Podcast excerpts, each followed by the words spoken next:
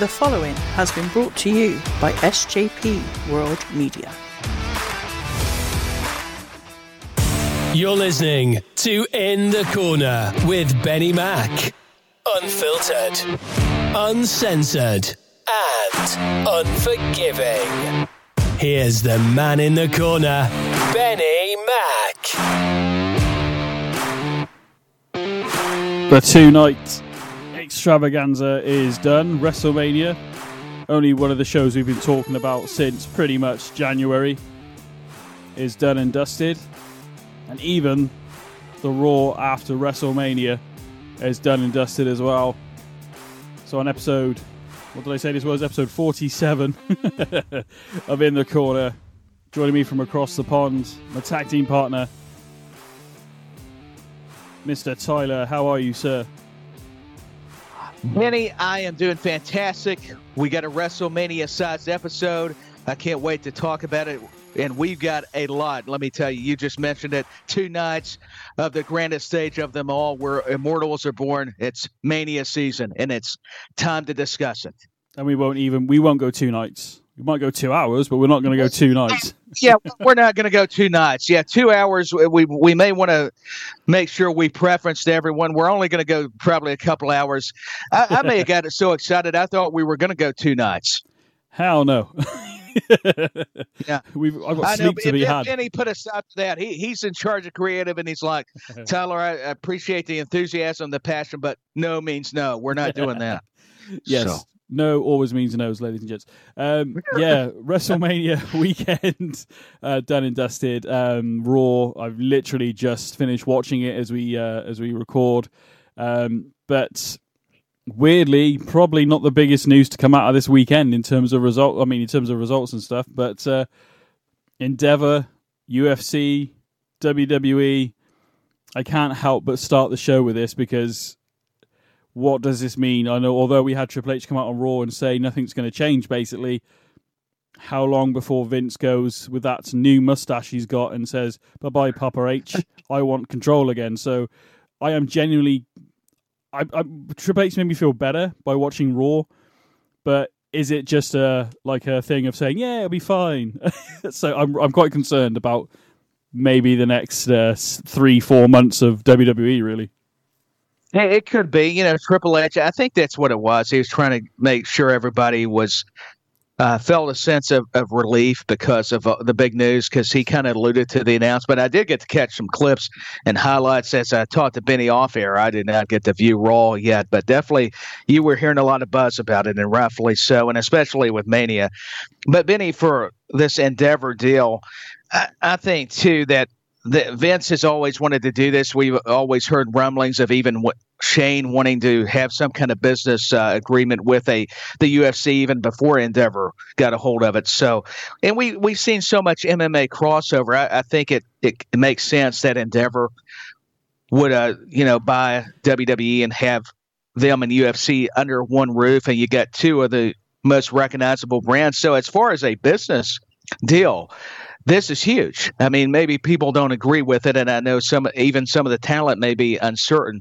I think that's also the message we could take away from Triple H's opening promo as well. He was trying to reassure a lot of the men and women that, hey, it's still going to be the same then, now, and forever, WWE, but definitely, things are going to be different and unique because of the Endeavor deal. I think he was respecting it. He was also saying, just because Vince was making the deal, that, hey, I'm still here. I think he's that conscious that helps us all, even though I do respect what Vince has done, his accomplishments. What do you think? I didn't mean to go so long-winded, but I was trying to kind of break down from his promo and hearing the news of Endeavor, actually, of WWE, let me go back, being sold to them, that them buying World Wrestling Entertainment and having UFC and them together. Do you know my biggest concern? Again, I sort of mirror your sentiments, really. Vince did a lot for the business, WWF especially, WWE. Has done a hell of a great job up to a point. I like the fact, or at least it seems like Triple H is in charge. We don't see him in front of the camera very often, which is quite nice. So it's not; it's more of a special moment when he does come out, like he did on Raw. He opened the show. introduce the Undisputed Champion and stuff like that. But my main, I'm not sure about the deal in terms of business. I guess why not? Like you said, the crossovers, you know, maybe that would make it a lot more free to do those things, you know, when needed and when the time's rare, and maybe like Manias or SummerSlams, or maybe someone crosses over again, like a Brock or a Ronda, but maybe they come from UFC rather than WWE to UFC. Well, I mean, obviously Ronda came, you know, from UFC to WWE, and Brock went and then came back. But, you know, maybe there's some, you know, crossovers that could happen easier now because of the relationship. But genuinely, Tyler, I think I'm not going to sit here and pretend everything we've seen since Triple H taken over has been spot on. I think we touched upon that a few weeks ago. But generally, we have. But generally, it's been pretty good, hasn't it? You know, overall. So it's been refreshing. I think he's doing a good job of pushing the women, or at least making baby steps. I'll give a credit to that statement to one of my fellow Wrestle Buddy guys that shared that post. He was like, everything can't be, you know, a complete turn. It's got to start kind of in little steps, and he was right. I didn't even think of that analogy, and that he put it so wonderfully. So kudos to him. And I think that's a part of it. Seeing Roman Reigns, a continuation, even if it's some events as creative, Triple H has tried to respect that, or even modify it to the way he sees it and his team. Because let's not forget all the producers, the people that are over these matches. And I think it's really cool how they're revealing who's planning out the matches with the stars, and that's been very neat. And but Triple H has done wonders. I like that he brought Damage Control together. I thought at SummerSlam nobody expected it. You know, we all were missing Bayley, and to see that it's Io Sky, Dakota Kai, even things like that, some NXT ties that you could see these people flourishing on the main roster, and Bayley believing, because she came from that same system. She was giving back in a sense. So, I mean, there's even those type of details that you just respect and can see Triple H or Shawn Michaels, their fingerprints all over it.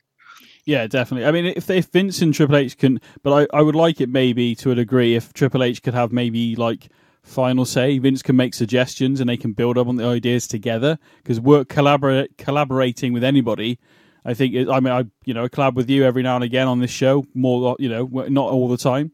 I feel like the show is better when, you know, you're here, and I appreciate it. Not to do a suck fest over here, but or anything like that. But you know, or a love fest is what I probably should have said, but you know, I've said what I've said and it's gone now. It's in the history books. But I just feel like most of it, yeah, there's been a few moments where it hasn't gone quite. I mean, Bray Wyatt comes to mind. There was obviously a lot of speculation. That's a big one. Yeah, there was a lot of speculation on whether he would be at Mania. Hasn't reappeared on Raw this week, so I don't know what's happening with that. Obviously, one of the other notable misses, I think I said it on the podcast last week, but I liked the tag team of Carmella. Nothing against Sonya Deville, sorry. Yeah, me too. But you know what? Though I said those two could be work as amazing as a tag team. But you know what? Stick Sonya Deville with them, almost like the muscle essentially for those two, the enforcer. Yeah, I see that, because you think about her background, and to me, Deville is so criminally underrated. I mean, she's a great talent. Yeah, 100%. But before we move on to WrestleMania, my biggest worry is that maybe everything that's been sort of laid out, and we're still moving forward after Raw, of what's going to happen next. You know, Roman's still the champion. If you don't know that already, you probably shouldn't be listening to this show. I acknowledge him. And Benny, I don't know who you picked, if it was Cody or Roman. I don't know if we even did predictions. But I'll tell you, I had a feeling maybe Roman would become victorious. Not that I could see the writing on the wall. Trust me, if anybody thought, you know, Cody was going to win, I would agree with them. I just had a feeling that, hey, listen, they're wanting to kind of make us think that the American Nightmare is going to walk out of SoFi Stadium, the new undisputed WWE Universal Champion, but not so fast, because the Tribal Chief has retained.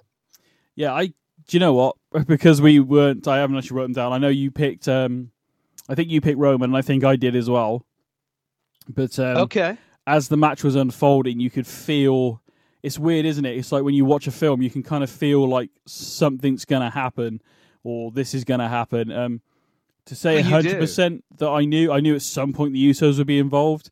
I kind of called like the fact that Sami and KO would get involved as well. But I did not, for some reason, in my own... I think they did a really good job, actually, because in my own head, I didn't think that Solo would come back out. I know we're jumping ahead here to the main event, but the way they did it was like... and I was genuinely like, I'm not mad that Roman's retained. I'm disappointed that Cody couldn't... I'm not going to say couldn't get it done, because to be honest, he had to fight the Usos and then Solo Sikoa with a Samoan spike. It's never a fair fight. And people were kind of, speaking of a backlash against, let's not have shenanigans, but it's not been the Bloodline's MO. So, it wouldn't be a Roman victory. I mean, to me, to get that reaction, I don't know if you saw the viral video somebody shared of the fan. That's what it's about. It's about even swerving us thinking, hey, Cody, he's got to finish this story. But the story doesn't have to be finished at WrestleMania. No, I think Triple H pointed that out, in his press conference. I think we both said that as well on the podcast over the build-up to WrestleMania, to be honest. We did. So, we did. I did say, I mean, I wasn't sure, but obviously, because I'm not going to pretend I knew that was going to happen. But as the match went on, you felt that Roman was going to walk out. But the way the fact that Solo got involved and did the Samoan spike, I was like, oh, what the fuck? Basically, I thought it was clever because he got kicked out because he was interfering, and the referee, the fans kind of helped the official know, hey, listen, something doesn't quite seem right here. And for him to sneak back where he's wearing a hoodie, that was ingenious because the referee was either, did he take the bump then or was he just not paying attention? No, he was trying to get rid of. When he gave the spike, yeah. It's actually Paul Heyman, because now I was saying to the Heyman, yeah. Because I was actually saying to my other half, because she kind of watches it with me a little bit, but for Paul Heyman to get on the apron and to distract the referee, we rarely see that. How often does Heyman get involved? Yes, he shouts and screams and stuff at ringside, but for him to be on the apron, you kind of knew something was going down. It is very rare. But because he'd been kicked out, I think in my own mind I thought he isn't going to come back, but we've still got the Usos to contend with. And while that shenanigans was going down, and then because Paul Heyman doesn't get involved regularly, if at all, for the fact that he was up on the apron distracting the ref, it's a collaborative effort to keep the title on Roman, isn't it? It is. It's a team effort. I mean, that's a perfect way to describe it. Effort. I like how you put it there, Benny. I mean, everybody's going to do whatever they have to, even if they it's out of desperation, to make sure Roman Reigns is still holding both those belts. Yeah, and as I said, you've said it as well. I'm sure a lot of it doesn't have to, but. This now begs the question. I said this a few times. Again, I've not been 100%, and I'm still not 100% now, but this is where the Money in the Bank briefcase now becomes interesting, because by all accounts, I mean, I could be wrong, they might change this, by all accounts on the Webosphere, Roman is not going to be... Well, I don't even know if he's going to be at Backlash at the moment, to be honest with you. I'm not sure either. Yeah, so I feel like... the Money in the Bank briefcase is going to be the key to this. Now, again, we keep hearing this, don't we? And we keep hearing the fact that there may be a world heavyweight title coming back, the big gold bout and all that kind of stuff. We do. I mean, if you're going to do that, then couldn't you... Well, maybe eventually we see one title again, so it's the WWE Championship again. And if they do... Because, again, I don't see much of a brand split really anymore, so... Yes, you still have... I don't either. You still see... I said it on last week's show, but you have Gunther come out on Raw, but he has a SmackDown nameplate below him, as he enters the ring. So they're still pushing it like they are brand split, but there doesn't seem to be any... I know it's WrestleMania. It doesn't feel like it because... It doesn't feel like it. That's a maybe good weapon, because of WrestleMania, like you said, Benny, because we're seeing so many stars. I think it's a case of these brands have to have star power. Maybe it could be the networks. It could be creative. Maybe they just decided, hey, we're not going to worry about a draft. Not that they're going to overdo it, but not just because of Mania. It may depend on the storyline, because I did see the clip of Rhea coming out to and confronting Bianca, so that was very intriguing. Well, that's interesting in itself because she is the SmackDown Women's Champion now, but she's been primarily on Raw with the rest of Judgment Day. So does that split Rhea from Dominic, or do they, you know, separate? Again, this is what I mean. I don't know. I feel like we need an answer. It's confusing, yeah, because even if it does make sense, you're like, well, wait a minute. There's still a part of me that goes, just like the Judgment Day scenario, how's that going to correlate? Because Dominic, you know, him and Ray's obviously not done. There's unfinished business. I did see Damian Priest take out Bad Bunny. Obviously, Bad Bunny's going to get involved. Well, I think Bad Bunny got, I don't know whether it was a kayfabe or not, but apparently Bad Bunny got hurt during that altercation, so... Hopefully it's just maybe a bit of a bruise, but I don't know how genuine it was. I don't know if it's genuine or whether it's part of like the story going forward, you know? It's working us a little bit. Yeah, you don't know the legitimacy. I hope for his sake he's healthy, but I'll tell you, this goes to show you, it may be entertainment, but you know what they have to do is very physical and very real. And, you know, Bad Bunny's one of those guys I've complimented, like Logan Paul, one of the celebrities that's respects the business and seems to take it seriously, and you know has been impressive too. We've gave a lot of accolades to Bad Bunny. Just looking now online, I can't see anything. Obviously, there, you know, he got put through the table by Priest and all that kind of stuff, but it's not showing. I can't see anything that says that he's genuinely hurt. So it's a good way of setting up possibly something to Backlash, because Damian Priest, obviously, I think he teamed with Bad Bunny, didn't he, in his initial like WrestleMania? No, he did. Yeah, it was the WrestleMania. I think it was back WrestleMania 37 where fans were allowed to come back after the pandemic. Yeah, no, you're right. And they came in on like this semi, didn't they? It was a really cool entrance. Yes, I remember that being involved. Whether they came in on it or whether it was something, because nobody was expecting it to be a good match, and Bad Bunny just like. Was really good. He stole the show. Yeah, definitely. Yeah, it was like Logan Paul. I mean, both those guys. That's why it's hard not to mention one or the other. Yeah. But now that Damian Priest has aligned and been a big part of Judgment Day, and with Dominic now present, Dom, I like that, by the way. To see, you know, Bad Bunny hit. Well, we're jumping ahead. I'm not meaning to. It's natural, so I better save it for when we talk about the actual match. Well, let's get on to night one then. Let's see. I mean, straight away for me, night one, the first without looking at the list in front of me, the first match that I was like, boom, you know, was actually the Fatal 4-Way men's tag team match, and it was the second match on the card, and it. Yeah, it just absolutely I mean, I struggle with Fatal 4-Way tag team matches because you have two in the ring and everybody can tag each other. And I just feel there's a lot going on. I just feel like this was almost like a ladder match without the ladder. Kind of. Do you know what I mean? But it was a really good match. That's a good scenario. I didn't put it together. It's essentially the same. You just don't have your prop, which is the ladder. No props involved whatsoever. The first thing that comes to mind is Chad Gable German suplexing Braun Strowman and doing that roll. I'm glad you said it because I was going to say it myself. Chad Gable, how strong is that guy? Very strong, apparently, because, I mean, to almost deadlift Braun Strowman, at least that's what it seemed like, is insane. And this, again, I think, let's face it, I think on this show we are kind of Chad Gable fans, basically. I got to admit, I am a mark for Chad Gable, I must admit. I mean, there's a lot of talk, again, this was before WrestleMania. There's where there was talk about possibly making Chad Gable a more of a singles competitor. I mean, we're still having that Maximum male model thing. You know, what's her name again? We still have her involvement.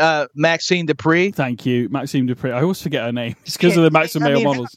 Well, I mean, we're still looking at her, but not that the name's not important. But how could you miss? Anyways, let's go back to the match. Anyway, yes. So, yeah, I think we are kind of officially or unofficially like Chad Gable fans. So, cheers, we are. Cheers, please. haven't used that for a while, so why not? There you go. Hey, and it's perfect. Very appropriate. I love it. Ricochet diving out the ring and nearly hitting the announce table, somehow managing to hold off. Just all of it. He stopped because Michael Cole said that. He's like, can you believe it? Or I'm paraphrasing. He had stopped in midair to catch himself. I mean, that is so difficult to do. I would break every bone in my body, but this guy just makes it look effortless. Yeah, it's incredible. I mean, that's the first match that comes to mind from night one. I don't know about yourself. I mean, was that your favorite from night one, or? It's up there. I don't know if that it's my favorite.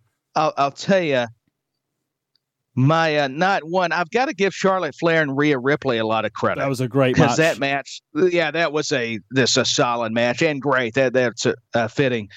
Just the way that the backstory of it, going back to WrestleMania 36 when they didn't have an audience, and for those stars to even be able to perform with it. In itself, I just like how it seemed like Charlotte gave the nod. It was a passing of the torch moment. These women just have got chemistry. They've learned each other. They know the other so well. And Charlotte's had plenty of times as champion. It was nice to see Rhea have that moment because we both been very adamant, Benny, that it's Ripley's time. I mean, I feel like she was due. She was worthy. And but I do agree, man, that the men's showcase match, that four-way tag team match, I must say I was happy with the Street Profits winning, Montez Ford, D'Angelo Dawkins. And that's another guy that can that flies from the heavens, just like Corey Graves says. I mean, this guy's just what an athlete in his military background. Yeah. Not a surprise. So I was happy. I know I'm jumping back and forth. Those two definitely were very good. I will say the main event, it's hard not to say that one, a thriller with KO and Sammy winning definitely. and taking out the Usos. So we did get the tag team champions losing, but it makes you wonder if they're not going to win it back even down the road, because you could do a lot of different scenarios with it. Like we've said multiple times, it's just so tough because I thought both nights were solid. A lot of people think, well, maybe not one was better, not two. I think both of them make a case because it just depended. You had a lot of different stories that were you would think would be a culmination, but actually it was just beginning or continuing. It wasn't necessarily that. It was really hard to dissect, but I was still just blown away. I thought it was very well done and executed, and I'm with you, man. That four-way. When's the last time we've gave that much credit to a four-way showcase match? Exactly. But I have to. That'd be reminiscent not to throw Rhea and Charlotte in the mix. Yeah, no, I think you're right. I think if you're gonna, there was nothing wrong with any of the matches. Some were better than others, obviously, but I think the top two. I mean, I got to throw Austin Theory, John Cena in there a little bit. It's the good open to the night, but in terms of enjoyment while watching the matches, Charlotte, Rhea, the Fatal Four Way Tag Team Showcase with the Usos, not the Usos, sorry, the Alpha Academy and all that, Street Profits, the Viking Raiders, Braun Strowman and Ricochet. And then the main event was cool as well, you know, with the whole, I mean, it made history because the longest reigning tag team champions have been defeated. So, you know. Yeah, what was it, past 622 and something counting, like that. Something to that effect? Similar, I mean, that's how many days. It's crazy to ponder that Jimmy and Jay held those belts. Talk about having so much respect. Let me back up. Much respect to them, I'll say it again, to the Usos for carrying the belts and really the company for a long time in the tag team division, being part of the bloodline. But you just kind of felt that maybe it was Sammy and KO's time. I didn't even realize they started in California, even though they're both from Canada. They maybe the independent scene, obviously, is where a lot of them got their beginning and receded. Yeah. So I didn't know that backstory. So it made perfect sense. Then it started clicking for them to become tag team champions. And I thought it was cool. Ring of Honor posted a pic honoring their victory. I thought, hey, how neat was that to have Ring of Honor even acknowledge, knowing these guys, a lot of these stars had their beginnings there also. It's good, yeah. I mean, I'm going to talk about it. Neither one of us got the right pick, though, in terms of the Fatal 4-Way Tag Team match. I think you went with Alpha and I went with Viking Raiders because I just felt maybe the Viking Raiders could start off, and have a good, start having a good run maybe, but... Correct. You know, but I think every team, even though the Street Profits won, and you know, I think they were the right team to win as well. I mean, I think I even said on the podcast, like, we've said this and this, but I think we probably both realise that possibly the Street Profits are going to win. But I think every team, I would definitely say Alpha Academy and Street Profits. I mean, nothing against Viking Raiders. If you were going to pick the top two teams in that, I think you got to go with Street Profits and Alpha Academy, to be honest, and that's no disrespect to the others. No, you do. Those are the two I think that have just got so much momentum and star power with Gable, and Otis works so well with Chad as well. And, of course, you got Dawkins and Ford. I like that combination. And, hey, how can we not talk about Braun getting taken out by D'Angelo Dawkins? That was another that was cool. Spot. No, nobody expected that. Oh, that was awesome. Dominates, and then here, boom, Dawkins goes, hey, I also can do this. That was cool. I'm not going to lie. I mean, do you know what? Having Titus O'Neil on the commentary as well at the time was actually really good. I wouldn't mind Titus a bit more on commentary occasionally.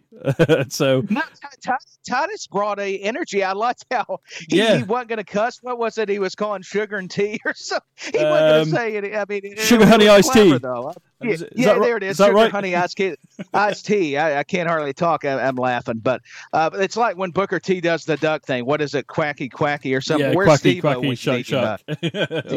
Shuck, quacky, quack, or whatever, holy sugar, whatever. Honey, iced tea. Yeah. I love that. I should have captioned that. Too. I'm gonna have to remember that when I need to refrain from using any language. It was cool. Just get some iced tea. Yeah. I mean, I thought Seth Rollins versus Logan Paul was going to be like really up there. It was good, but it, in my head at least, I'm not saying the match was bad by any stretch, but in my head it didn't live up to in my own hype in my head, if that makes sense. So. I don't think it does. Seth's outfit confused me. Did he wash a red sock with that uniform? I don't know. Seth Rollins, I never worry about his outfits because I'm thinking, did he get on the drugs somehow? With all due respect to Seth, I'm starting to wonder. But it definitely, you were mesmerized, even if it was negatively or positively or somewhat indifferent in between those two factors. I will say I get it because I think we build up our hopes so much going into the matches with Seth and Logan. To be fair, I was going to say honest, that would work too.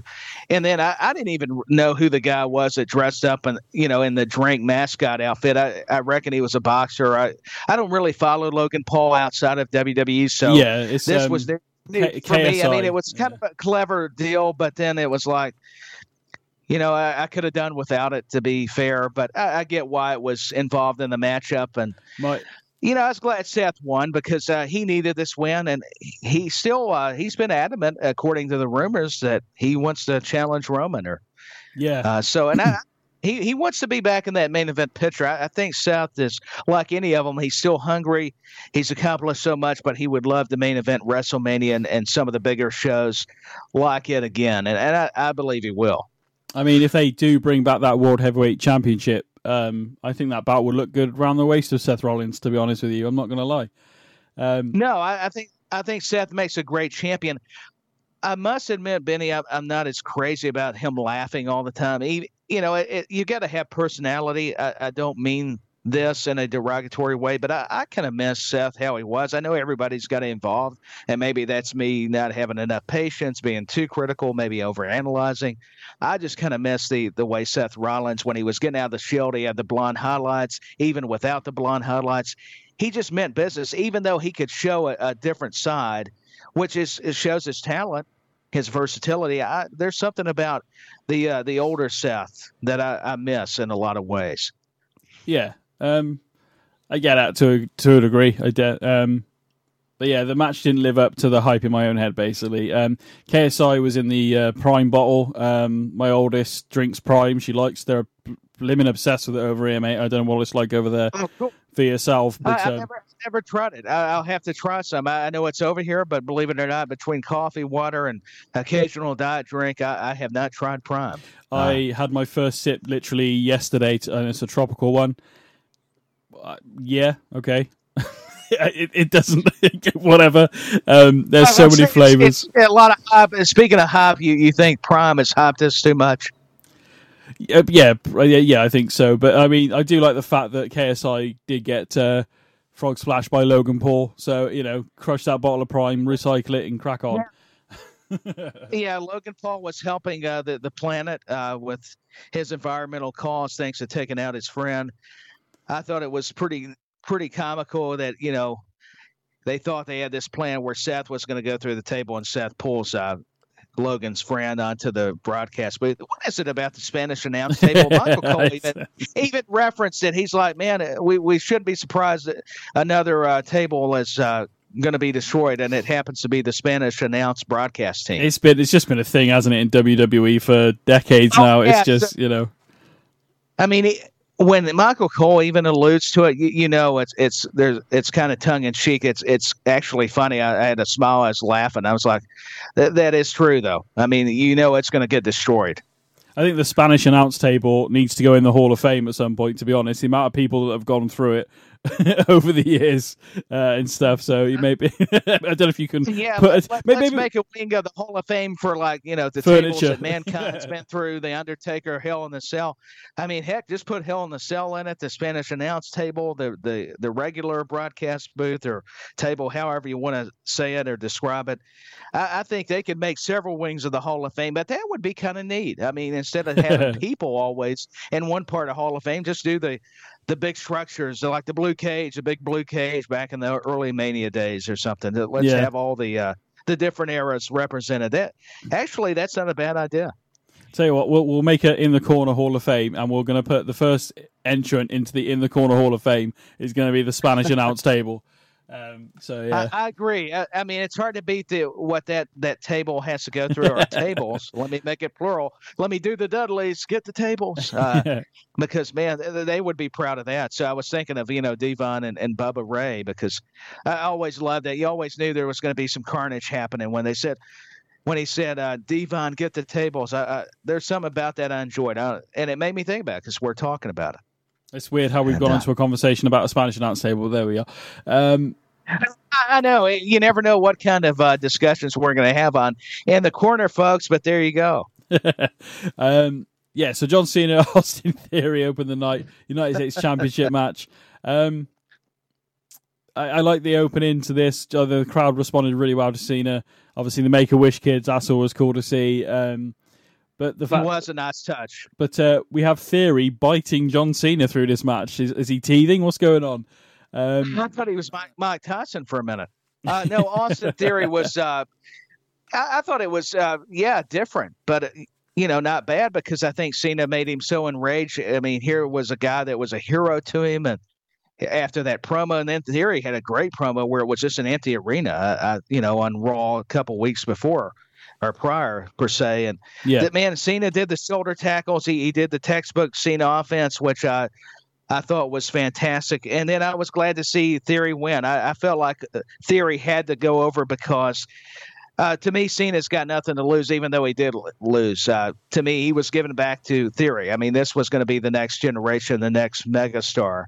And for Cena to, reward him, because everybody thinks, oh, he lost. But little do we know, that's actually elevating somebody. Just doesn't have to be in a win. It can be in defeat, and that's what I took away from it. I thought it was a solid match, a good opener. I was kind of glad it opened up the show, because you had so much to unravel here. You had to leave something for the main event in the middle of the card. So I was happy with it. It's going to be interesting to see whether we have a rematch at some point because of the way it went down, or is that it? So it'd be interesting to see what goes on. You never know. This week on Raw, Theory actually ended up having an impromptu match against Rey Mysterio.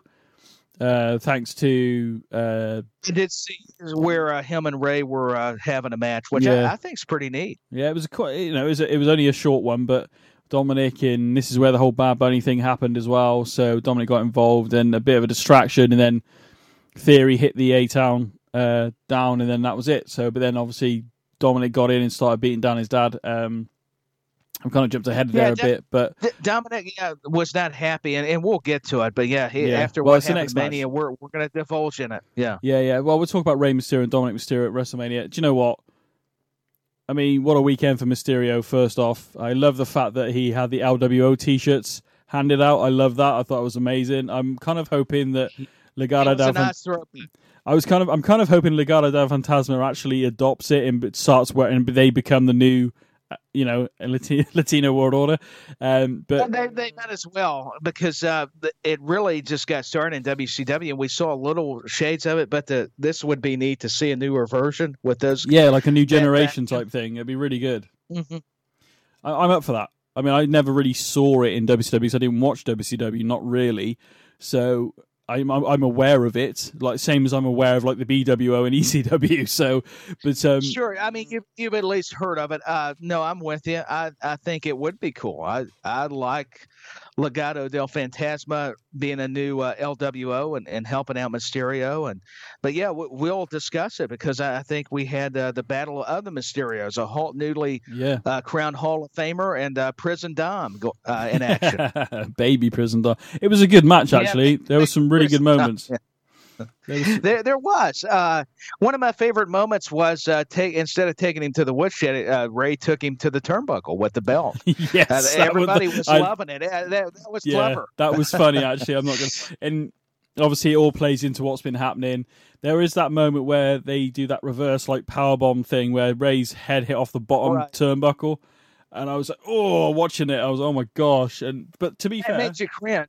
Yeah, father and son facing each other at WrestleMania. Not that it's probably not the first time this ever happened, because we've had Shane and Vince, but it was good. It was really, I would say, it probably surpassed the street fight at WrestleMania 17.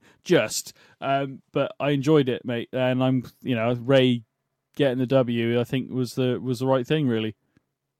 It was well laid out. As much as I'd like to see Dom, because I've came to appreciate the Hills more, and he's done a fantastic job. We praise him a lot on here. And this has definitely elevated him, like they were saying on the kickoff show. That's where I give them the credit. Booker T and Wade Barrett were talking and discussing how much, Dominic in 20 years is going to be a megastar, if he's not before then. And this accomplished that. And, Rey Mysterio, just the nuances, throwing the drink in his sister's face. I mean, wow. Talk about crossing the line, having his mom slap him, and then, Bad Bunny getting involved, the chain that Damian Priest gave him, and then, Bad Bunny taken away was something I didn't see happening, just because he was at the Spanish broadcast table. So that was a nice touch, than expected. And, how about the entrances? I mean, Snoop Dogg driving in Ray with Eddie Guerrero's music was just hit all the feels. I almost got emotional. That was terrific. No, I agree, 100%. When Viva La Raza came on, the whole crowd pops big time. There aren't many, I still to this day, man, I miss that guy in the ring, honestly, Eddie Guerrero, but I love the little homage to it. It was brilliant. We all just deeply miss Eddie Guerrero. I mean, it would be awesome to see how you can involve him between Ray and Dominic. I mean, think about the what ifs if he were alive today, and he had to be smiling down at these guys. I mean, maybe Judgment Day wouldn't exist, and maybe Eddie finally sort of gets one up on Ray. I don't know, but because the way it all panned out, I mean, in terms of Dominic, something I said on last week's show, wouldn't it be because he keeps referring him? He's not keeps doing it, but he's referred to himself like Eddie. Wish Eddie was his dad and all that kind of stuff. And I said it on last week's show, but.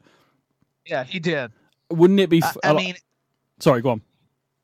No, I was just pardon me, I was just going to say it would be brilliant, because the way he's growing his hair out, the way he's looking, even though he does look like Ray, you can still see where he could pass as Eddie's son. Going back to, what was it? It was a ladder match where, you can remind me and help me out, Benny, where Dominic was involved. Was it the custody? Yes, it was. Mysterio? Yeah. Yes, it was. Oh, crikey. 2004. It's been a long time. Yeah, it's been going back to the early 2000s. They could even revisit a scenario such as that one, because you really think about it, or do something similar if Eddie were alive. I mean, you think about a lot of the possibilities. So, yeah, that's all I was going to insert there. Yeah. I mean, you mentioned the drink that he threw in his sister's face. When I saw her front row, I was like, "Oh, that drink's going to be used for something." But I actually thought he was going to come over and start yelling at his mum again, and the sister was going to throw the drink in his face, which I would have loved to have seen more. To be honest with you, not the other way around. But that's how it panned out. But I was going to say, I said it on last week's show, but you know, Dominic's that sniveling little weasel at the moment that doesn't get, so he hasn't had any not big wins or anything yet. But wouldn't it be funny? I'm like Eddie now, dresses even more like Eddie, but brings out the European title and has it around his waist with Rhea Ripley with a flower. And do you know what I mean? That whole vibe going on. Yes, the Mamacita era. And at first I figured, how could you do that without Dominic? So yeah, he could come out with it, and then maybe he has it on him for a couple of, you know, maybe a month or two, and he keeps calling himself the European champion, and then eventually someone gets tired of it and challenges him for the European title, bit like the FTW belt. I think I said this on last week's show, but I think that's a nice. That's probably a good way where you could actually bring back the European title with Dominic trying to emulate Eddie again, but also bring it back as almost when the person gets fed up with him being the European champion, you know, takes it off him. So it could be like another bout, basically, is what I'm getting at. Yeah, it would be fun. I mean, you could, you know, honor some older creative that was successful with a new creative that's equally successful also or as well. I would like to see it. I think, man, he's got so much heat that the fans are reacting to him in such a way that, I mean, good established heel yearns for, desires, and Dominic has achieved this and more. And we know it's not over. We discussed what transpired on Raw already, so this match set it up, and I liked it, man. I didn't think months ago. It's amazing to go back, and would I be saying or compliment Dominic so well? I mean, I could see the talent, second generation, but I think, especially as a villain, I would have said no. But that, you know, time fixes all things, at least most of the time, and that's a prime example. Yeah, I mean, just how we haven't kind of done the matches in order; we've just bounced back and forward to the stuff we've liked, what we remember. But I mean, obviously, we have to mention Becky Lynch, Lita, and Trish taking on Damage Control. A lot of speculation going in. Some from yourself as well, but like about possibly a Trish Stratus turn. That could still happen, I think, because they have a backstage interview on Raw. Yeah, it's a possibility. But you know what? I don't hate the idea. If that is going to be the case, Becky versus Trish possibly, or maybe a Lita Trish turn on Becky. I don't know. It's just what I think Trish being a heel again is a good idea, personally. Whether I think a lot of fans would buy her as that heel. I mean, you could even go the other way. Becky turns on Trish. So either way, I think that could work, you know? I think it could definitely work. I think Trish has been so good as just coming back, you know, assisting Lita and Becky Lynch that, you know, we thought we were going to get Sasha and Trish there for a long time, but now with Sasha not in WWE, that's not going to happen, apparently, at least now. There's always a chance down the road in the future regarding it. But I will say a Becky Lynch versus Trish Stratus match, I'm for it. I think she's still got time to turn on Becky. It could be where Lita and Becky have to take on Trish and another partner. Maybe Bayley teasing that she's going away. Maybe she comes back, and if you do it in that sense or vein, it could be Bayley teaming up with Trish Stratus. Yeah, it would be Trish. I almost thought I was going to mess up there, but I was glad I still had her name in mind. But and then. Or you could do where it would be Lita and Trish turning on Becky Lynch. And there's a lot of directions one could propose here, and it's very fascinating. I think Trish would make a fantastic heel. She's proved she can do it before, and why not now? It's been long overdue, I think. I think it not only do wrestlers need to go away, sometimes their characters do as well, and I think that we've had enough time to miss it. So I think it would be good timing. Yeah, definitely. I mean, the outfit she wore at Mania was very reminiscent of, well, it was, wasn't it? It was almost a carbon copy of WrestleMania 21. I think they even brought attention to it, actually, to be honest. I whatever happens going forward, this is, like I said, at the top of the show here, we talked about the fact that WWE's merged with UFC. My only concern is that the creative takes a hit and it goes almost like back like it was. Maybe in about 2014, 2015, it was quite bad, wasn't it? It wasn't good, and Obviously, we brought it back. It was unique. It was a different time, certainly, of course, back in 2014 and 15, like you mentioned, Benny. And I will say, we got to show some love to Damage Control. Dakota Kai, to me, with all due respect, even Bayley and Io Sky, there's a reason she was brought back. And the more and more I see her, even on the main roster, whether it was NXT, I mean, let's show a lot of respect and compliment, pardon me, what Dakota Kai has brought to the table. She's delivered. Yeah. I mean, in terms of Damage Control, quickly, they lost the number one contenders match, which I thought they must have had a rematch clause at least. But anyway, so we've got Raquel Rodriguez and Liv Morgan taking on Becky and Lita, next week for the women's tag team titles. Maybe this is the open for Bayley to like have a pop at them, and they go, "Well, do you know what? We're done with you." And maybe that's where the Trish could be like the new, not Damage Control, but could be lead Io and maybe Dakota for a couple of months and be like their mentor a little bit, or maybe even Trish. I don't know, maybe not women's champion, but definitely I think that could be a thing. I think because you speculated on maybe Trish sort of reforms Damage Control, but she's the head of it rather than Bayley. So there's so many forks in the road, branches this could go. So it'd be interesting to see how it pans out. It's hard to know, like you're saying. Trish would make a great mentor and leader, just like Bayley has for both these ladies. And maybe does Bayley take time off? That tweet was kind of cryptic. We don't know if that was part of a storyline or if there was a real chance or opportunity of some absence, maybe time off. I mean, I would think she's going to be with WWE for a long time. I don't know her contract situation. I don't want to get in the weeds there. We all know how close she is, of course, with Sasha. And, Sasha's doing her thing in New Japan and doing it well. No matter if you're a fan of hers or not, you can't deny the talent and the star power and quality she possesses. When referencing Banks, we know Naomi, pardon me, is obviously finished up with WWE because when somebody asked her, she was pretty honest with them. Like, no, I'm finished up there. I'm paraphrasing.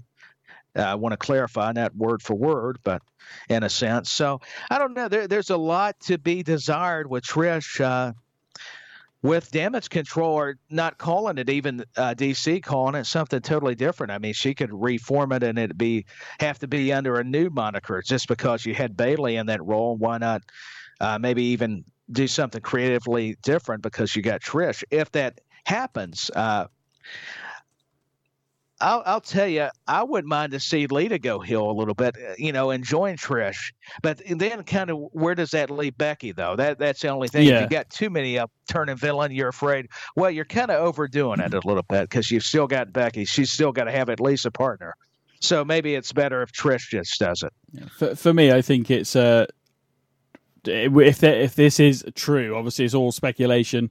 It's all speculation till it happens, isn't it, Tyler? Basically, but it is. I mean, we could go through all the ways we occur, and it may not ever turn out that way. Yeah, so, yeah. But that's the cool thing about doing these kind of shows. We're all just kind of fantasy booking. We have no idea. I mean, we're just trying to throw out, possible suggestions, definitely. At least from fans' perspectives, not saying we're throwing away Triple H, you need to do this. No, that's not what we're meaning. That would be stupid, silly.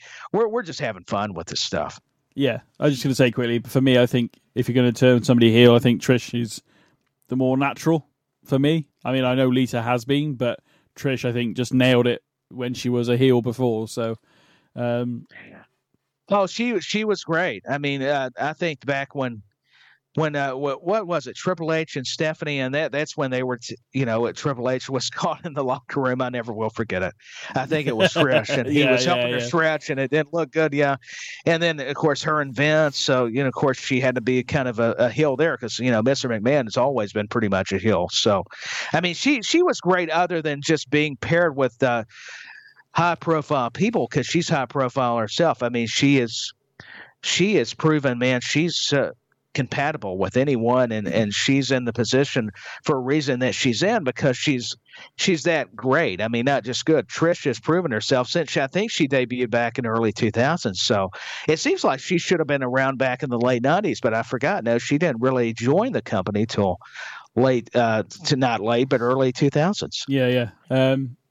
I just feel like she's the type of person that will be almost like a Shawn Michaels, will be, I want the spotlight on me at some point. So again, if she's there around long enough, by the looks of it, she was on Raw at least. Backlash is in Puerto Rico. Is she going to be there?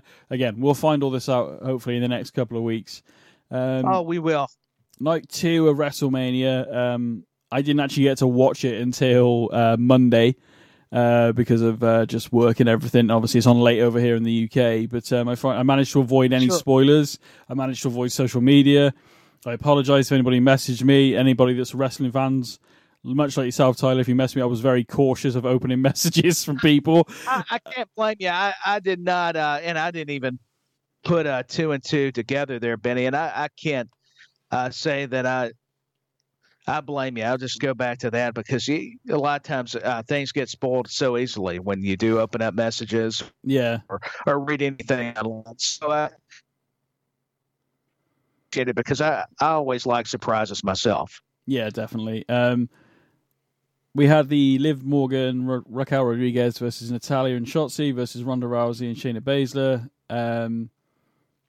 Sonya Deville and Chelsea Green. It was okay. And it was not as good as the men's, and normally we give a lot of praise to the women. Absolutely, it wasn't that the talent.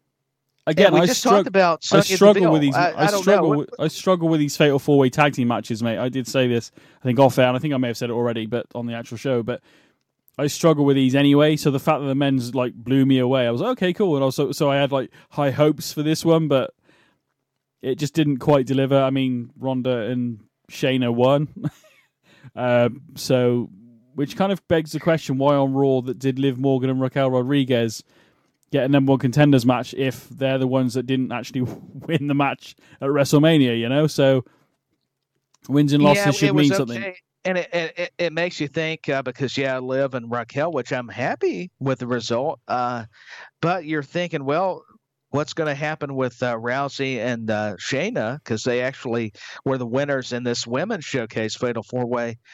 A lot of talent involved. I just felt like any more Ronda's matches have to be cut short because this match felt like it was very, short as far as time and given. I mean, there was plenty that was going on that was happening. Don't get me wrong, but it just, I don't know. I guess it's the way Ronda has to work and Shayna anymore with Ronda as a tag team partner, because they let Liv do her normal kind of creative offense like Shotzi does. They're kind of similar in that regard. Sonya and Chelsea got some spots, and definitely Natalya with the double sharpshooter. That was a great spot. I was happy for her, and of course Raquel got to show off her power, and I liked the combination of her and Morgan. So I'm happy that on Raw they got to get this title shot at Lynch and Lita. But I guess we'll find out on SmackDown, because that's been one of the rare things. They have kept Ronda Rousey and Shayna Baszler on Friday night, so I guess that's where we'll find out our answers to them winning. I would think they're going to have to come out, because you're right. There's been so many on Raw and SmackDown, you kind of wonder whether there have been the rare instances that they have had, certain personalities on one show or the other. And that's what I will say, that we've only saw the rowdy one, Ronda Rousey and Baszler on SmackDown so far. That's where they seem to be. So, this is where I get confused with the whole brand split stuff. So, that's what we already talked about that. So, we won't go down that canal again. I'm still scratching my head. I didn't mean to rehash it. It just you just can't help but go there, because you're trying to put all these points tied to make sure there's a commonality, and you're still scratching your head. I don't know. Bianca Belair versus Asuka actually was a good match, to be honest. I enjoyed this. It was actually because I didn't have much hype for this, because I felt like they didn't really push it overly.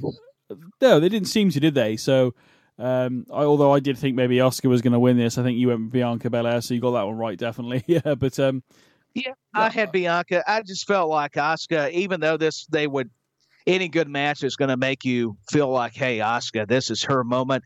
I saw Bianca carrying the title. I think they've really built a lot of equity in her, and rightfully so. No disrespect or disregard for Asuka. I've got nothing but admiration for what she's done and given to the industry. I just think Bianca's still got she's still new in a sense. I mean, even though she's been established on the roster, she's not that new. I just feel like, as far as a champion, I guess is what I'm meaning, that she's still got a lot of this title reign left, and she's the one that's carrying the ball right now. And they did a good job, because Asuka, was using that strength, and I thought they told a good story. It was a lot better of a match than I thought, because we all know how Asuka and Charlotte. We knew it wasn't going to be that, with all due respect to Bianca, because each of these ladies have their own style. Yeah, of course. The mist, as if that's easy for me to say. Yeah, try to say that 20 times fast. Yeah, that's interesting. But no, you were correct. I mean, that's what transpired. The mist, hit the referee, didn't it?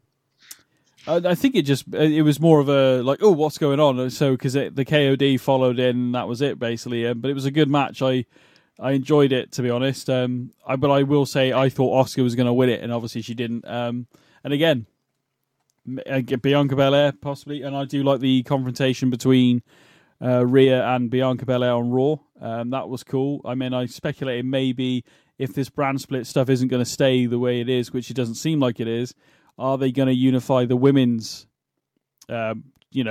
championships? They've definitely teased a match between these two, for whether that's Backlash or whether this will be revisited in a year's time. Who knows? Maybe let's see what kind of year Rhea has and how long she has that SmackDown Women's Championship. How much longer can Bianca Belair? Because she won it at WrestleMania last year. She's still got it now. Money in the Bank is around the corner. There's a lot that could change in the next 3-4 months. Yeah, you never know how long term it's going to be. You're so correct, Benny. I think Rhea and Bianca both have to carry the belts for a long, significant amount of time. I'll just add that word to it, because, I mean, they've just got so much momentum. I think they're the future, obviously, evidently. These are the two you need to go with. Yeah, I think you're right, to be honest. As much as I love to have seen Asuka get her WrestleMania moment finally, she didn't quite get it, unfortunately. Hopefully she will next year. I hope she does, because I'm a big fan of, and especially even this darker, kind of edgier version of Asuka. I'm actually surprised that I'm enjoying it as much, because I was very critical on Bray Wyatt. I know all those Bray Wyatt fans are coming after me, not really, but they're saying, well, why didn't you have that same? But, Bray, it's just been a different year, and he wasn't even on the card. So, yeah, it's interesting to see where that goes. We'll have to keep an eye on that. We'll find out what we can for next week's show, and we'll be talking, hope, maybe a bit of Bray Wyatt with maybe some Randy Orton, because I'm still waiting for him to return as well. But I'm intrigued to see if we get the Apex Predator back. I hope to see Orton soon. Yeah, I mean, Riddle returned this week on Raw. I think there was actually a Randy chant, thinking that maybe Randy was going to come out as well, but that didn't happen.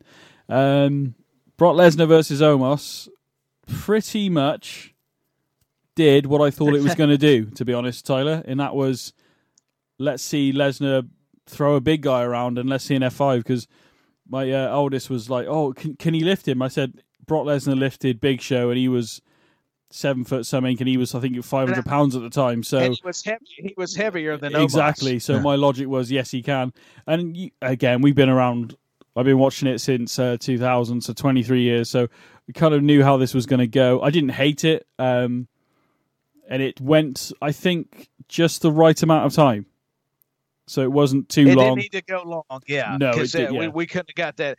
Even Brock don't go as lengthy anymore. And with Omos, he I think he's still limited. I think he's showed a lot more. I mean, with his big guy's moveset, I mean, he's definitely got to work more like a giant. So it even limits what kind of match they can do. But I give him a lot of credit. Brock sold great for him. I mean, he really made Omos, because Omos was dominating the beast early on. But to see Brock finally get the suplex as the Germans take him to Suplex City, and then, like you said, Benny, F5 and pick him up. That was great, and I like how they built it up. They didn't they didn't give it away right off the bat. It took a while for Brock to finally, even though it was a short match, he was still allowing it enough allotted time before he was able to do that and perform it. But anybody should not doubt the relentless power of Brock Lesnar. Come on. Omos was in action on Raw. He beat Elias fairly quickly. I think, again, like you just said, he's somewhat limited in what he can do at the moment. He is getting better, and I think the presentation of him is better. So I think, obviously, if you count, Raw from Monday is almost like the opening, the new season of WWE. Where's Omos going to be by SummerSlam? Maybe we'll look back at, keep an eye, Omos watch to see how well he's doing. Maybe, I don't know. But we need to do that. And to be fair, it takes time. A lot of these guys, that's why I'm understanding the term green when a lot of these wrestlers first break into the scene. And it's also been a benefit for him to have MVP as a mouthpiece and somebody that can mentor him and really give him advice, because MVP's a talented star in his own right. And now as a manager or some, however you want to describe him nowadays, has been beneficial to the big man, to the Nigerian giant. So it will be very compelling to see the progress that that this guy, 7'3", over 400 and some odd pounds, however, how he's going to do. I think he's going to be definitely successful, or they wouldn't be pushing him, putting him in a match with Lesnar and then having him squash people. I mean, they see a lot of potential apparently in him. That's why we've seen him a lot on TV. So yeah, that answers that. I still maintain we didn't need that Braun Omos match at Crown Jewel. We didn't need that. I think you should have kept those two apart.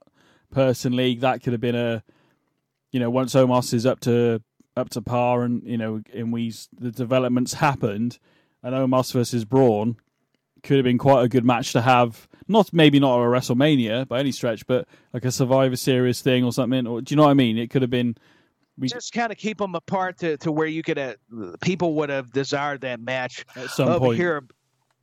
But I think the thing is, Benny, we forget that, not necessarily forget. I'll back up and correct myself, doing my own editing there.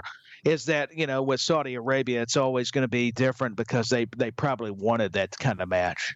Yeah, of course. I think we discussed it at the time, so I'm aware of.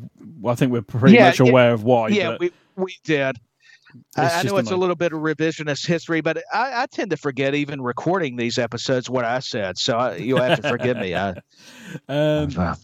Edge versus Finn Balor. Inadvertent color, maybe. I don't know. It was scary. Russell Crowe was narrating. I guess there was going to be some different things going down, but that looked awful. The picture, my goodness, it's Finn Balor. If you've not seen it, I think talk about a scary movie. Yeah, I mean, if you want to see, Finn Balor actually tweeted it himself, but it's also on In The Corner WWE on Twitter. You can see it.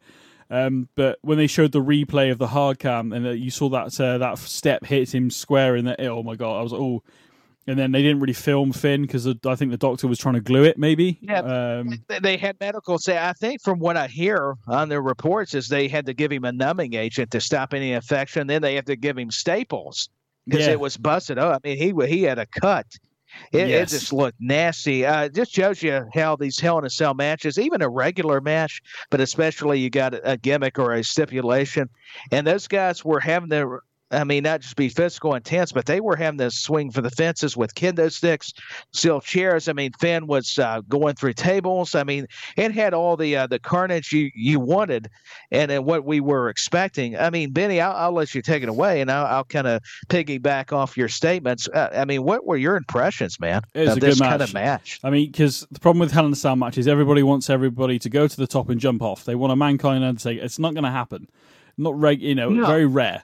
Shane McMahon, obviously, he couldn't jump in a ring. Apparently, we'll get into that in a little bit. But unfortunately, he's hurt himself on that. But I shouldn't have laughed. Yeah, but no, I'm only joking. For the type of rivalry this has been, everything that happened after WrestleMania, the formation of, I love the promo package before the match. It's one of the best promo packages, if not the best promo package of the weekend. Telling that story. It was great. Oh, my goodness. Telling that story, for anybody that may have not seen it in the package, did obviously Extreme Rules. We had Beth and the chairs and the concerto. you know, Edge being excommunicated from Judgment Day. Just the whole story is really good. It's just a shame that Edge was, I know he had to be away for a certain amount of time for it to mean something, but we could have had a bit more Edge, I suppose. But, you know, overall, I love the story. I love the fact, I absolutely love the fact we had a Hell in a Cell. It wasn't at a pay-per-view called Hell in a Cell. And by all accounts, this has finished that rivalry between those two men. And that's what Hell in a Cell is meant to do. So, or a cage match, but you know what I mean. It's not a high flyer. It's not a throw off the top Mankind or anything like that, or Shawn Michaels, whatever. But I think for the modern day, it's one of the best Hell in a Cell matches in probably the last 5 years, easily, if not longer. I love the story of Edge and Finn Balor and the way they narrated this. It was Russell Crowe, by the way. I probably mentioned that. I mean, and why not have these actors do it? You're in Hollywood. They can afford it, being WWE. And it's all a story. I mean, as much as we love the action and the movesets in the ring, I mean, that's also part of it. They're conveying, you know, what this means to them through the moves via whatever they're capable or going to do. Because it's very complex. I like the intricacies. I mean, because it wasn't just that they hit you with a kendo stick. When you're watching as a kid, that's all you're taking away from it. But when you start growing up and actually trying to study, or at least do your research, the homework, in other words, you start understanding it. It's more than that. He's going for that leg because that could be what he could take him out with, a finisher. I mean, it's stuff like that really helps you be engaged and focused in on wrestling, sports entertainment. And you're right, Benny. These guys, I know some people are going to pick it apart, but I must say the way they were warriors in there, they were. It was this, you know, we forget Gothic Edge. It was Brood Edge. I love the entrances, too. You know, the production. I know a friend that was there. He was saying, man, to experience a WrestleMania type production was just top notch. And it's true. And to have the video package, these guys just giving it their all and more, you know, actually. I mean, the part where it's not just the kendo sticks, but for Finn Balor to do that drop kick, I think where Edge, I don't know if he missed or what, it's hard to recall, even though it's just been this weekend and I could have told you then. It was just so much, but I like how they didn't.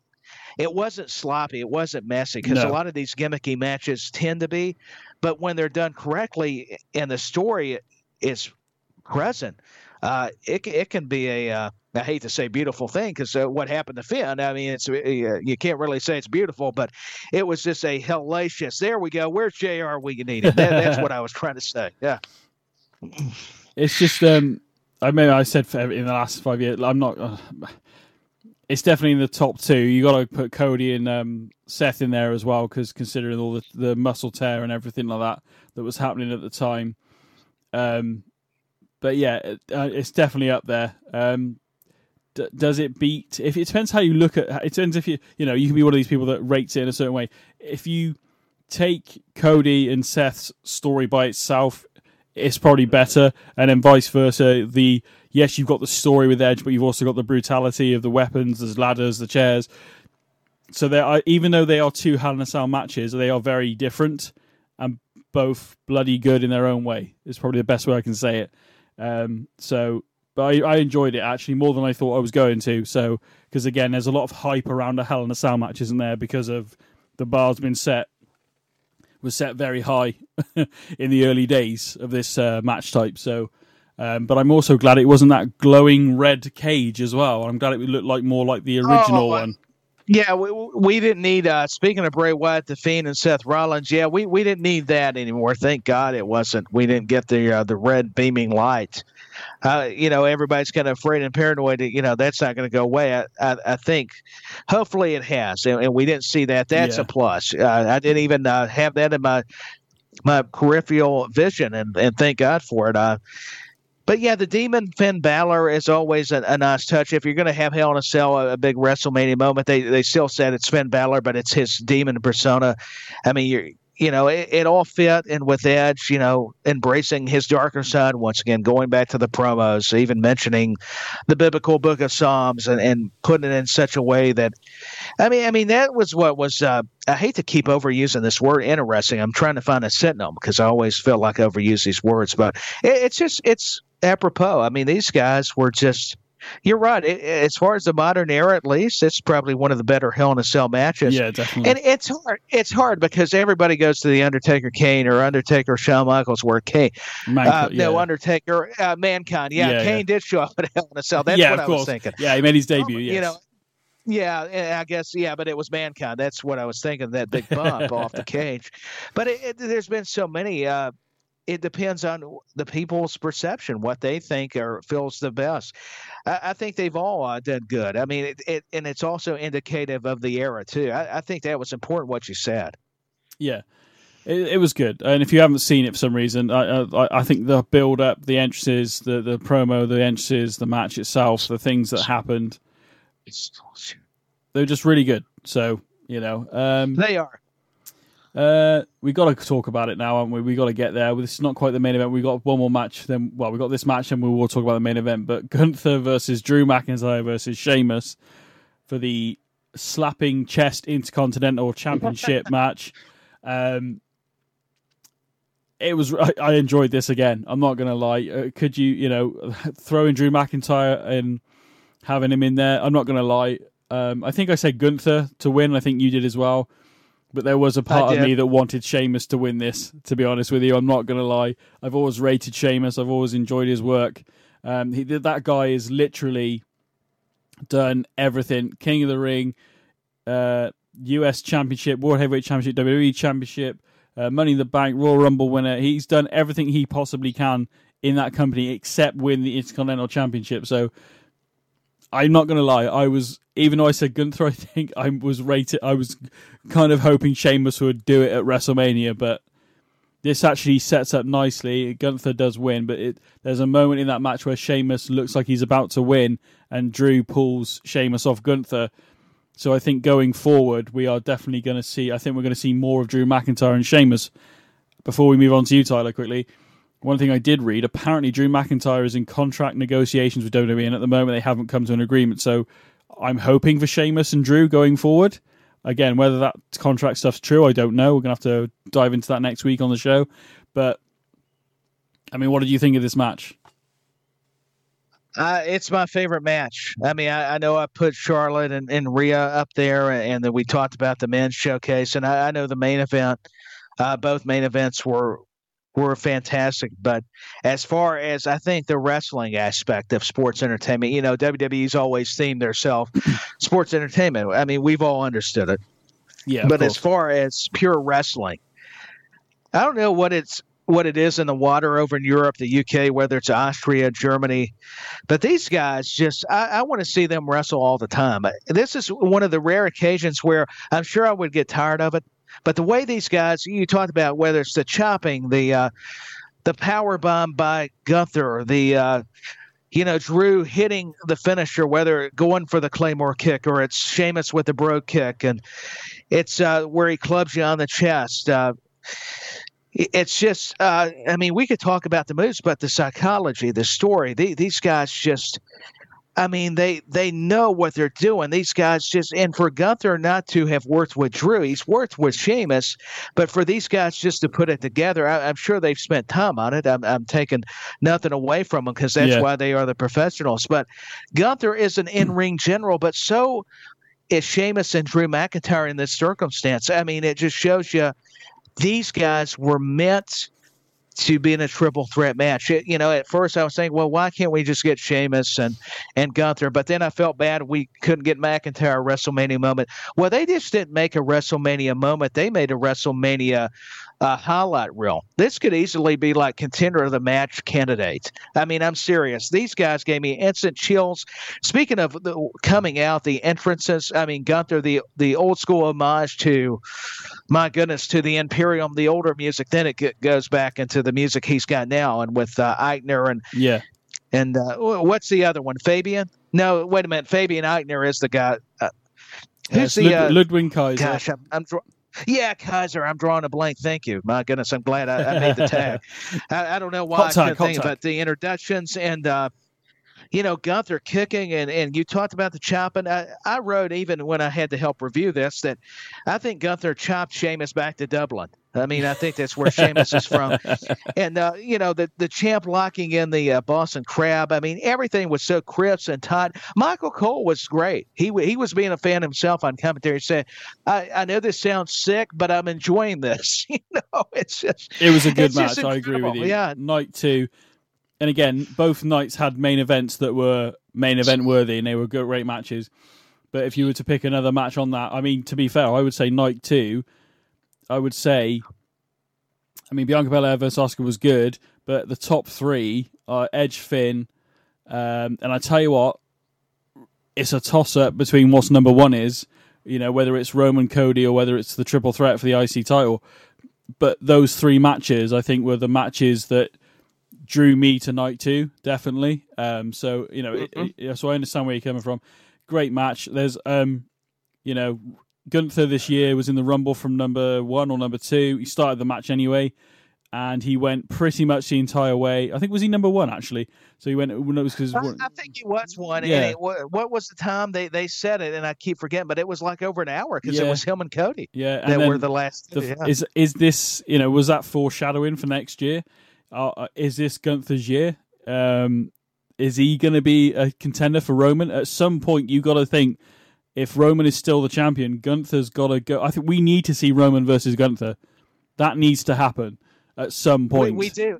And maybe that's why we've still got Roman Reigns as champion. Think about it. I mean, possibly. I mean, I don't know. That's speculation, of course. But you brought up a fantastic analogy. What if we're going to get the Gunther Roman Reigns matchup? I would be for it. Think about how Roman's going to have to try to combat those chops. Yeah. He's going to need help. As much as I like the Tribal Chief, as tough as he is, and he is, I mean, Gunther is just equally as tough, if not more. I mean, because he's just built different. This guy, he has proven himself. I mean, to get that pop off a chop, and I don't want to, you know, say something just off one single move. I mean, it's the way the guy's movement is in the ring. He's fluid.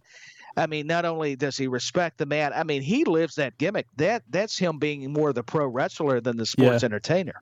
I mean, also, Imperium versus the Bloodline. Now, what the Bloodline looks like in 3 months' time, I have no idea. We have Roman telling Paul Heyman to send the Usos away. Paul Heyman tells them that they're outside talking. They're not. They're in the dressing room on Raw. And basically, Roman's told Paul Heyman to tell the Usos to go away. But Paul Heyman doesn't say that to them. He puts it nicely. So are we going to have a callback to Jay saying, we watch the show as well on TV? So, you know, because Roman asks, are they gone? We don't want them or whatever. So that's playing into everything else. But what I'm getting at is that you would, if you do have the Bloodline still in somewhat, you've got Imperium, Ludwig Kaiser and Giovanni Vinci, I think his name is now. Used to be Fabian Eichner, didn't it? That's why I was getting so confused. I mate, every time name changes, they get me all shooken up. So thank God I had Benny. I was like, what's his name? I know I could have said it tomorrow, but it's like it's not coming to me. I don't know. But Gunther walks out with the title. Doesn't make me mad. The way they did the triple threat, as I said at the top of it when we started talking about it, was I feel like going forward we're definitely going to have a Drew versus Sheamus sort of rivalry going forward, possibly at Backlash. I don't know. We'll find out on SmackDown, I assume. But what a great match. Will reveal a lot. Yeah, and my bad, I didn't mean to talk over you. I was just agreeing. It'll reveal a lot on SmackDown. Yeah, that was. It's really hard to put into words just how good that match was. I mean, it was really that good. If people want to watch a great wrestling match, we would recommend that one. Go back and review the triple threat. If for some reason you're listening to the show and you're not watching the current product, and for some reason you didn't watch WrestleMania, and I don't know how that would happen, but you know, if you are, definitely give WrestleMania 39, the night 2 Intercontinental Championship, Gunther versus Drew McIntyre versus Sheamus. It was a great match, and to be honest, there's at least 3 matches on that card, maybe 4, depending on your view, that are really good, and we'll move on to the main event in a second. Just got to quickly mention Miz. We did have Pat McAfee, night 1, come out. The response wasn't massive. I'm not going to say. It didn't seem like it anyway for Pat McAfee, but it was cool to see Pat back. I would actually like to have seen Pat back on commentary, personally. Oh, it was. I would too, because he had. There's just an energy he brings. Yeah, 100%. I agree with that. 100%. I can't wait for him to be back on commentary, assuming that is going to be, allegedly that's what he's going to do, but we'll just see how that pans out, I guess. He has an impromptu match against Pat McAfee, The Miz. He does lose. Next night, Shane McMahon comes out, and we haven't seen him for a while. There was a lot of talk about him last year. The Rumble apparently booked it and didn't book it correctly, or tried to book himself. Again, Webosphere stuff, Tyler. I have no idea what's true and what isn't. Yeah, I mean, we don't know that that's fact either. I mean, we're only hearing a lot of different information, so who knows? Yeah, of course. It was cool to see him back, but unfortunately, doing the international and does the leapfrog over Miz, lands, tries to get back up and can't. I believe he's torn a quad, I think I read.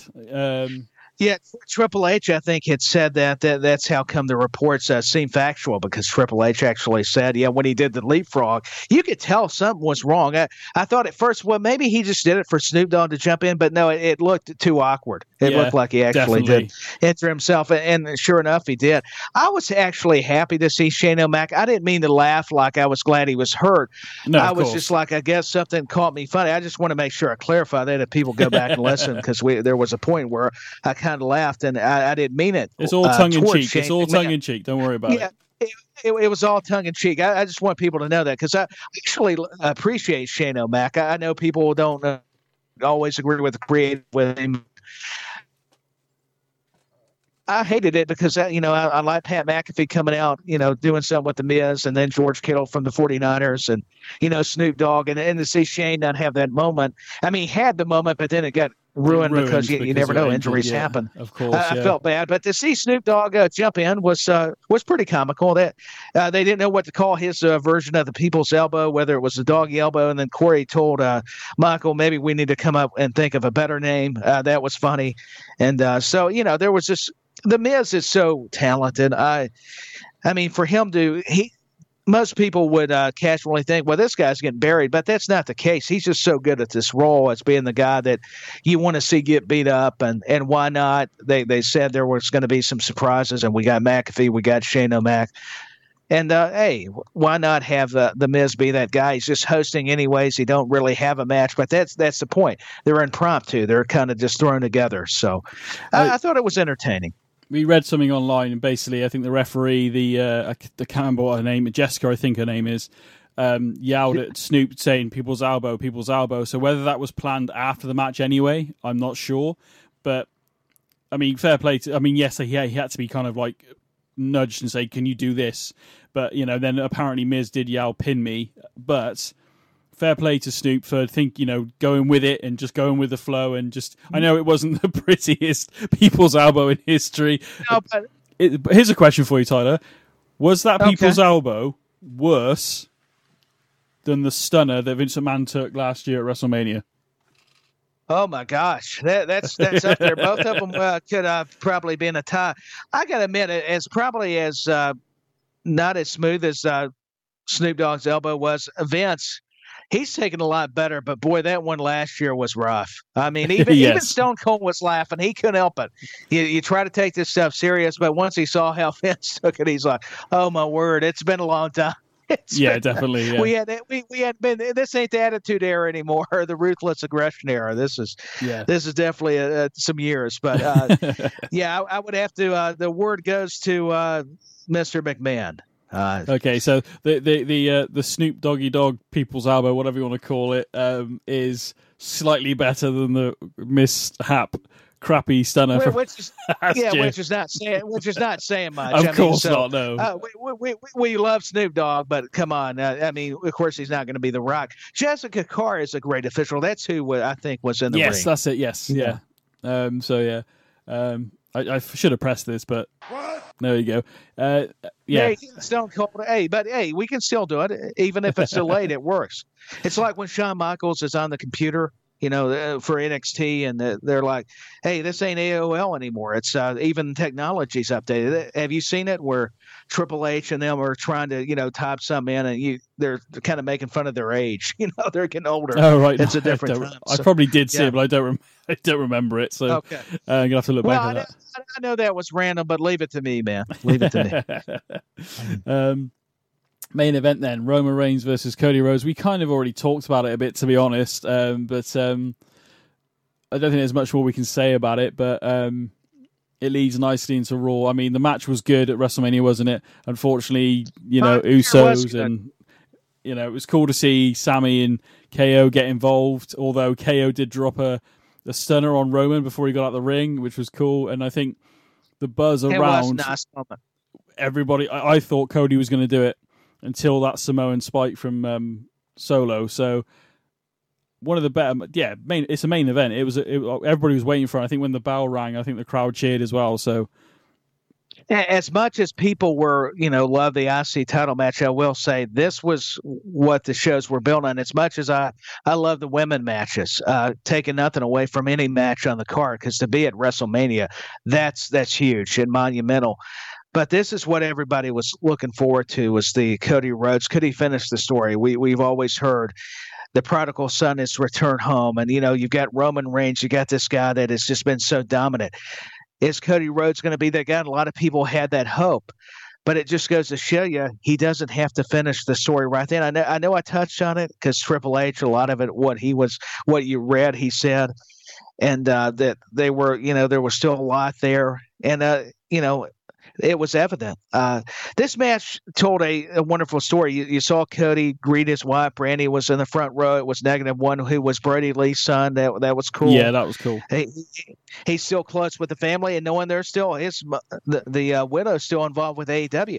I think that's what's wonderful about the wrestling community. Instead of bashing one or the other, that's what's neat to see Cody kind of bridge that divide and stuff. And like a lot of them, not just referencing Rhodes here, but every time it looked like, you know, Rhodes was going to hit a big move or that moment where, oh, he's going to win it. This is his time.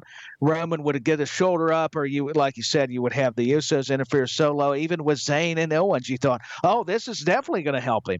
And then he would kick out of there, or the referee had to take the bump, or Heyman would get up on the apron. There was always something.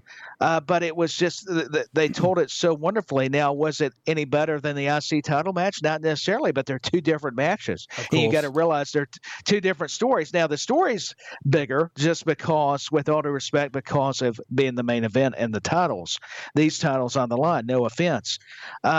But, you know, we've touched on it. There's not much really to add to it other than just little points here and there. It was just I like how Roman always looks like he knows he may lose the titles. I think that's another point of it, where it looked like he sold it because the facials and everything. That's why we always look at their body language, how he's talking trash, then how he looks more you know, humbled at the moment, and even Heyman's expressions are always terrific because he sells it too, and that's what any good manager should do, or wise man. Shout out to Cy Powell, or wise man. I can't help it. He's going to go, why you guys keep mentioning it? Because you are, man. We're complimenting you.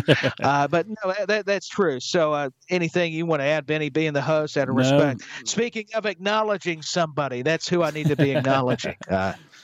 No, to be honest, you've done really well there, mate. We already touched upon it, obviously. The thing I'll link it into quickly before we end is on Raw, you know, Cody wanted a rematch, then in there, didn't happen. Then poor Heyman, you know, he said, well, we're here, so let's have a tag team match, basically, Solo and Roman versus Cody. But then Paul put the thing is, whoever you team with, if you lose, they don't get a title shot against Roman ever until Roman's not the champion. Brock Lesnar came out, and now Brock lost that right at SummerSlam, so it doesn't affect Brock. Fast forward to the end of the night, their team, and they do the entrances and everything. You know, Brock's in there, then Brock F5's Cody, and for the next 10 minutes, proceeds to beat down Cody Rhodes. And it's like, why? There's no explanation why at the moment. We probably won't get that till either. I'm assuming it might get mentioned on SmackDown, but in terms of an actual answer, we probably won't see Brock until Raw, I assume. Again, brand split. confuses us as this is the title. This is the theme of this episode. But there's a brand split. Apparently so. So it looks like we may have Brock and Cody going forward. Now, you know, I proffered a suggestion that maybe Cody doesn't win the title at Mania. Like I said, he doesn't necessarily have to. He still did something that somebody in his family's never done, and that's main event at WrestleMania. So yeah, maybe Cody goes on and wins Money in the Bank. Maybe that is the case. Unfortunately, ladies and gents, as we were coming up to the end of the show here, we lost contact with Tyler. But we want to thank you very much for listening to the show. You can follow the show at In The Corner WWE on Twitter. And hopefully we'll have technical difficulties aside.